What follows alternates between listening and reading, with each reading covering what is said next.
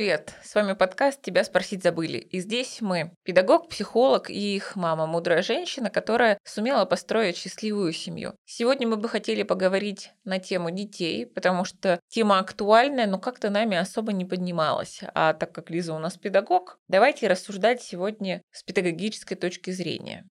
Что такое трудно? Для Наташи Черновой, ведущей подкаста «Взяла и сделала», разобраться в мире предпринимательства и перебороть свои страхи. И она справляется, а помогают ей в этом женщины, делающие бизнес в разных городах России. Если вы хотите узнать все подводные камни предпринимательства или, собственно, стать предпринимателем, послушайте подкаст «Взяла и сделала». Думаем, вы найдете в нем ответы на многие мучающие вопросы. Ну и послушайте истории женщин-предпринимательниц.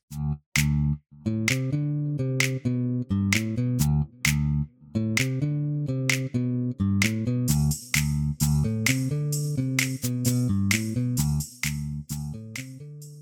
делать, если я понимаю, что моего ребенка травят в школе? Вижу по его поведению, замечаю, как он напряженно боится, но при этом молчит. Идти разбираться кажется мне неуместным. Вдруг это ухудшит ситуацию. Ведь меня в детстве тоже травили. Как итог, боюсь людей. Что делать, как помочь ребенку? Мне на самом деле кажется, что вот э, дети, которые начинают кого-то травить, ну вот по моим наблюдениям, они очень это перенимают от своих родителей. И те дети, которых я видела, которые в группе еще там в детском саду, когда я работала, которые дрались и всех били. Вот сейчас, э, когда дети уже учатся ученики, по ним видно, что они агрессивные, вот у них родители как-то так себя ведут. И обычно папы, кстати, вот я вижу. А те, кто зажат в себе, их очень сильно, как будто бы все время вот у меня тут э, мальчик приходил, я его тестировала на готовность к школе. У него мама прям очень переживает.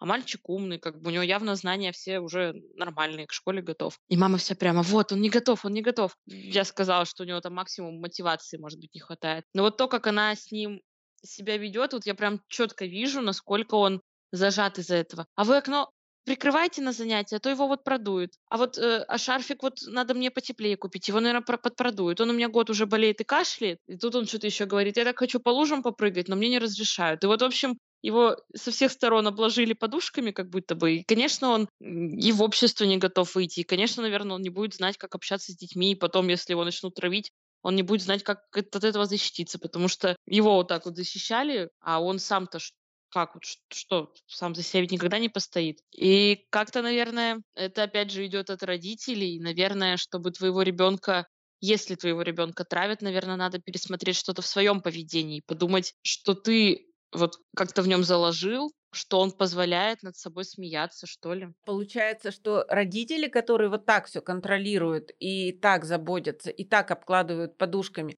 они не будут в себе искать причину, у них будут все другие плохие. И они будут э, именно бежать, разбираться и говорить, почему учителю, почему вы не досмотрели, что моего ребенка обижают, почему вы не предпринимаете каких-то методов. Я знаете, что, что хочу сказать, что вот у нас в школе, вот у вас в школе уже последние года три, наверное, Лизиной учебы, Настя уже закончила учебу, вот появилась служба медиаторов. У нас директор вообще такая продвинутая была, и все, что такое более-менее современное. Да ладно, она главный тиран. Потому что, потому что у нее много людей в подчинении, а как мы выяснили, что такой э, жесткая рука позволяет легче всего управлять большим коллективом. И в данном-то случае, нет, ты не дослушала, что вот эта служба медиаторов, это находился третье лицо, которое было не заинтересовано в ситуации и которое могло эту ситуацию наблюдать как бы со стороны, не вариться в этом котле и уже через него разговаривали родители и обиженных детей, и родители обижающих детей. И, может быть, даже это не доходило... Сначала, вернее, эта ситуация рассматривалась между вот этим медиатором и детьми. И если уже они не могли находить вот этот общий язык, то уже взрослые подключались. Потому что когда начинают подключаться взрослые, а у нас сейчас у всех группы в WhatsApp, где люди, не стесняясь, вываливают вообще все, что хотят э, на других людей, и это тоже страшно, потому что, ну, у 30 детей 60 родителей, и каждый со своим мнением, и это действительно не всегда хорошо, и чаще нехорошо. И поэтому, наверное, вот наличие третейского судьи, оно в, данном, в данной ситуации позволяет э, как-то мирным путем выйти из сложного. А я, знаете, вспоминаю, как у меня в начальной школе была девочка, она была очень ну, такая крупненькая, полненькая, и ее постоянно, ну, она как будто бы сама это провоцировала, и как будто бы всем было, в общем-то, на нее пофиг, но вот ее что никто не заденет, она устраивала истерики. Я помню, как то ли кто-то ее варежку куда-то потерял, то ли что, и прибежала ее мать, нас собрали, она начала на всех орать, какие мы плохие, ужасные, и вот я, мы вот прям думали, ну, вот она истеричка, и мать ее истеричка, что с них взять? И вроде никто ее не трогал. Как-то раз мой одноклассник ей сказал, сходи типа на липосакцию, так она так оскорбилась, есть, ну, мы там были в классе во втором, третьем, не знаю, пришла ее мать, привели отца этого мальчика. Да вы, да как вы с моей дочерью? И все, все думают, да господи, да ну, ну, вбросили это, ну, и как-то никто не обращал на нее особо внимания. Но вот эта истеричность ее семьи, в принципе, и ее она постоянно ревела, всех цепляла своими ногтями. Ну, что-то вот прям непонятно еще, кто кого травил. Она нас или мы ее. Но из-за такого уже хочется начать травить. Я помню, у нас была травля в школе. У нас пришел мальчик. У него была то ли задержка в развитии, он был какой-то странный. И вот он прям всех доведет, и его все начинают ну, не то, что мы как-то его били, но задирали, не знаю. И говорили его маме, пожалуйста, поговорите с ним. Но он нас бесит. Он говорит, ну, а вы его удайте. Типа, побейте его, что он, что мне сделать? Вот такая была позиция выхода из ситуации. Мне кажется, что травля же обычно начинается с маленького возраста, и дети еще сами не разберутся, а на учителя это вешает тоже очень... Как учитель могу сказать, что настолько много точек, на которые ты постоянно отвлекаешься, и при этом ты должен быть сконцентрирован на всем подряд, что зачастую разбираться, кто на кого не так посмотрел и кто кому что сказал, это вообще уже не до этого. Поэтому родительское, мне кажется, здесь вмешательство точно нужно. Но как-то очень лояльно, без, без вот этих истерик, потому что иначе, мне кажется, это все усугубит. Разбираться, но не истерично. Нет, не истерично, но прийти и начать на весь класс орать, кто мою девочку трогает, это одно, а сесть с обидчиком, поговорить, что, мне, что, что сделал мой ребенок, что ты его так задеваешь. С родителями поговорить, увидеть, в чем причина. Может быть, у него Э, я не знаю, такой отец, который всех за шкирку дома держит, и, ну, конечно, не бежать, сломя голову. Мне кажется, что вообще воспитание детей, быть истеричным родителем, это самое ужасное. За тебя вечно стыдно ребенку, э, все над тобой смеются, и ты вечно какой-то вот нелепый в глазах людей.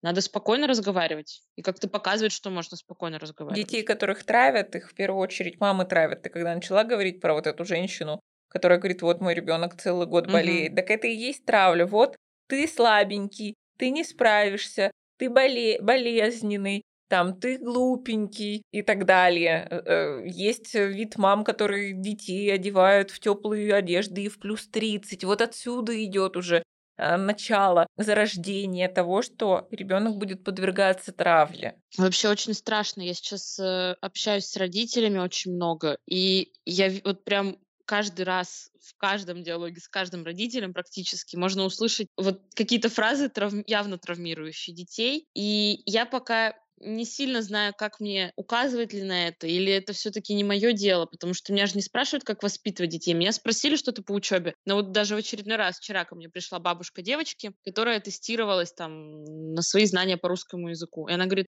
ой, да она у нас самая тупая в семье. Да я вот ей всегда говорю, вот дочь моя красиво пишет, я красиво пишу, все прекрасно учатся. Вот она одна идиотка, вот она плохо пишет, я всегда говорю, что она одна такая. Я говорю, ну что уж вы ее так... Ну что же вот она будет считать, что она, блин, в семье самая неудав... Нет, это неудавшаяся. И вот родители постоянно, вот прямо это видно. И это очень грустно. И непонятно, что вот мы же, как говорим, не лезем с советами, не лезем. как воспитывать.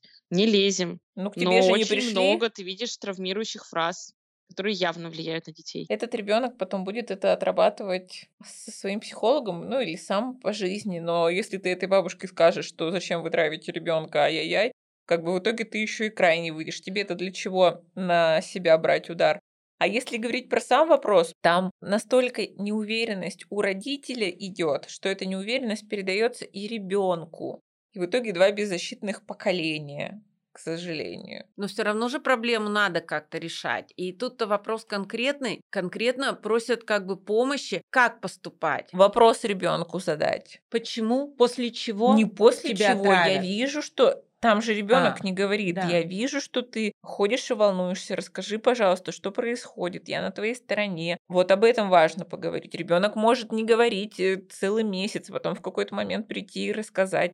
Вот это в первую очередь важно. Там контакта нет с ребенком никакого. Конечно, он не Но ну будет вот говорить. Лиза у нас, когда училась в первом классе, Она боялась ходить на физкультуру, она боялась Я это до 11 физкультурника. класса боялась. Да, и я разговаривала с этим вот э, учителем и говорила, она просто боится вас. Ну, сделайте что-то с этим. Он говорит, да, да вы что, спасибо, что вы мне это сказали. Ну и что, не я не знаю, поменялся? было, было лучше или нет. Это просто, это просто ужас. Знаете, вот эта физкультура, это то, вот насколько надо было этим учителям во, во мне вызвать страх к спорту, что я всю жизнь считала, что я никчемная, я ничего не умею вот в спортивном плане, что я вообще отстойная, я каждый урок, я ничего так не боялась, никаких уроков. Мне было вообще пофиг на физику, на математику, ну двойка и двойка.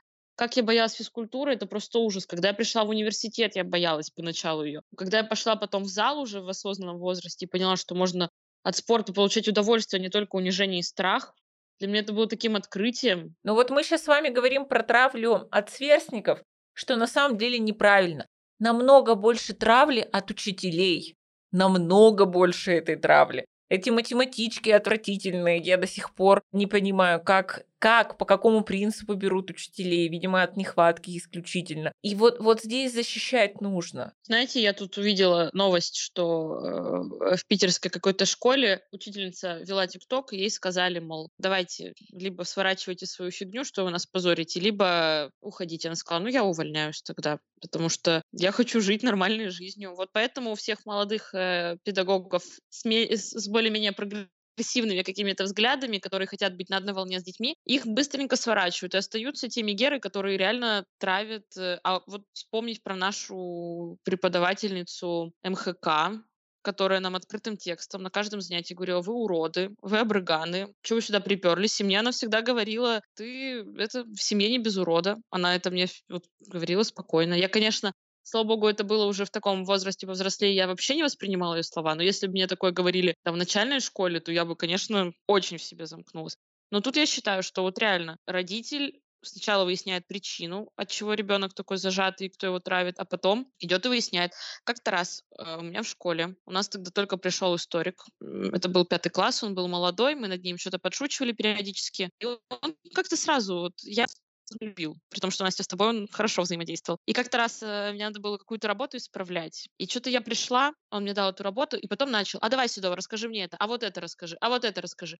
А давай спой мне какую-то там молитву на пяти языках, давай, давай. И там сидит весь класс, а он прям начал на меня что-то давить. Давай вот это, давай вот то. И я просто разревелась, говорю, вы охренели? Типа, вы почему со мной так разговариваете? Я прям очень... Он меня довел тогда. Я сказала маме, мама сходила с ним, поговорила. Во-первых, я потом получала полгода только пятерки за все работы.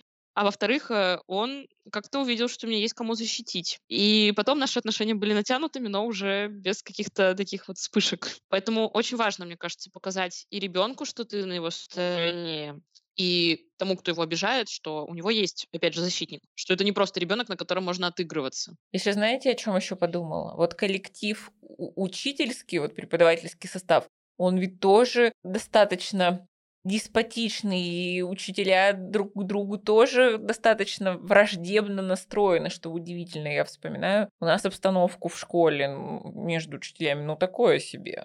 Поэтому если они между собой ссорятся, ну, конечно, это и на детей выливается. А вообще, знаете, страшно, что, правда, в школах очень много работают учителей, которые работают давно, и, с одной стороны, у них, конечно, есть знания, конечно, есть методики, конечно, все это понимают, но молодые учителя, у них нет шансов что-то вот свежее Привнести. привнести вот в, эту, э, в этот сложившийся коллектив, потому что их либо выдавят, Да. так как они неудобны, либо они, ну, вынуждены будут вести себя точно так же, как все остальные, Да. чтобы не выделяться. Да, обабятся, станут орать противным голосом. Да, и еще они как бы в силу того, что слишком много должны со всех сторон и писать планы, и вести уроки, и готовить там к олимпиадам и, и тому подобное, они просто опускают руки, и на все вот интересное и развивающее у них уже просто сил не остается. Но вы знаете вот что, о чем я сейчас вспомнила, что в 92-93 году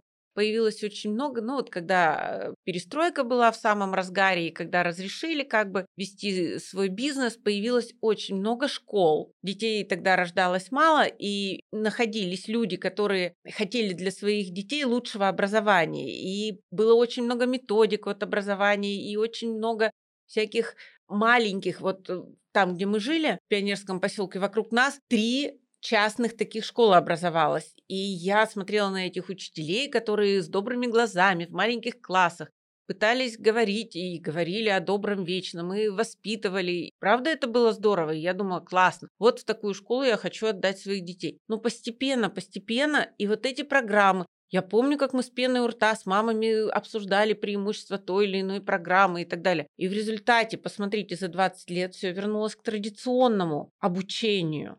И вот этих частных школ сейчас буквально согласие корифей ну, еще, может быть, там парочка. Их почему-то свернули. То ли это оказалось непосильной ношей для их организаторов, то ли у этих организаторов дети свои уже выросли и пошли по другому пути, и это стало неинтересно. Но почему-то все свелось к традиционному обучению. Я не говорю, что это плохо, хотя последние старшие классы детей скорее дрессируют на это ЕГЭ, чем дают знания.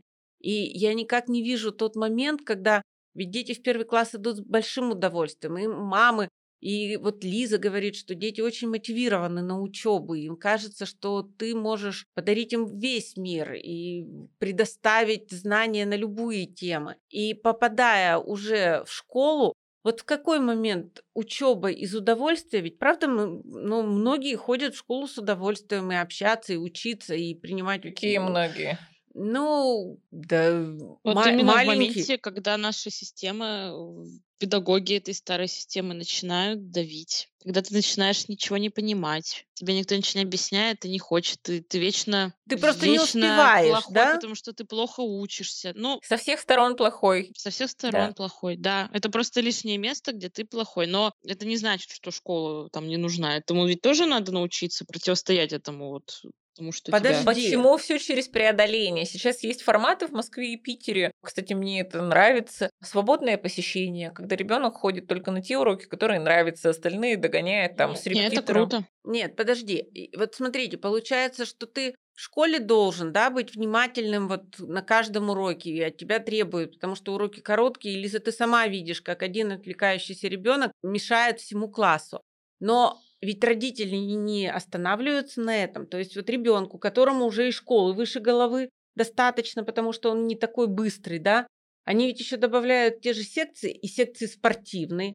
А в спортивных секциях э, многие основаны именно на, на строгости, на дисциплине. И вот откуда все эти строгие физкультурники? Они добивались результатов вот именно у таких тренеров. И, как правило, посмотрите, наши самые знаменитые вот спортсмены. Это спортивная гимнастика, это синхронное плавание, это волейбол. Там же просто тиранические тренера. И вот э, и это приносит такие результаты.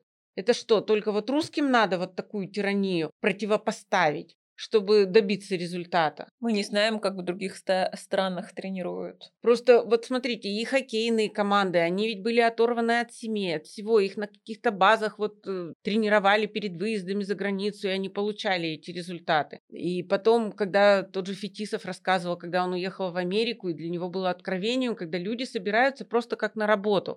Они играют, они качественно выполняют свое дело, им это хорошо удается, и это хорошо Но оплачивается. это наш менталитет, вот это вот жертва. Поэтому тема очень тяжелая. А по поводу там того, когда ребенок понимает, что он плохой, действительно, когда он начинает не понимать материал, уроков ведь очень много. Да что говорить, вчера я хотела посмотреть какой-нибудь ролик на ютубе про Сталина. Мне было интересно, вот, ну, какая-то информация интересная. Все подается вот, господи, как будто бы в Советском Союзе живем. Монотонным, непонятным, неприятным голосом. Не, неинтересно, не завораживающе, хотя, по сути, история это интересная наука, и это интересная, интересный урок. Мало талантливых учителей. Вот в этом проблема. Но опять же проходят конкурсы, и знаете, вот учитель года, и недавно победил учитель, который, ну, не из большого города, не из большой школы. И есть ведь люди, которые искренне заинтересованы в своем предмете, и ведь очень многие выбирают профессию свою в дальнейшем, получая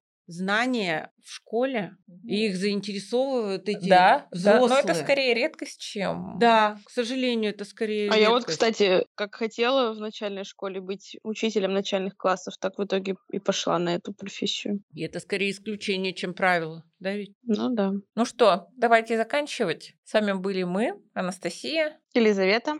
И Ольга Седова. Всем всего доброго.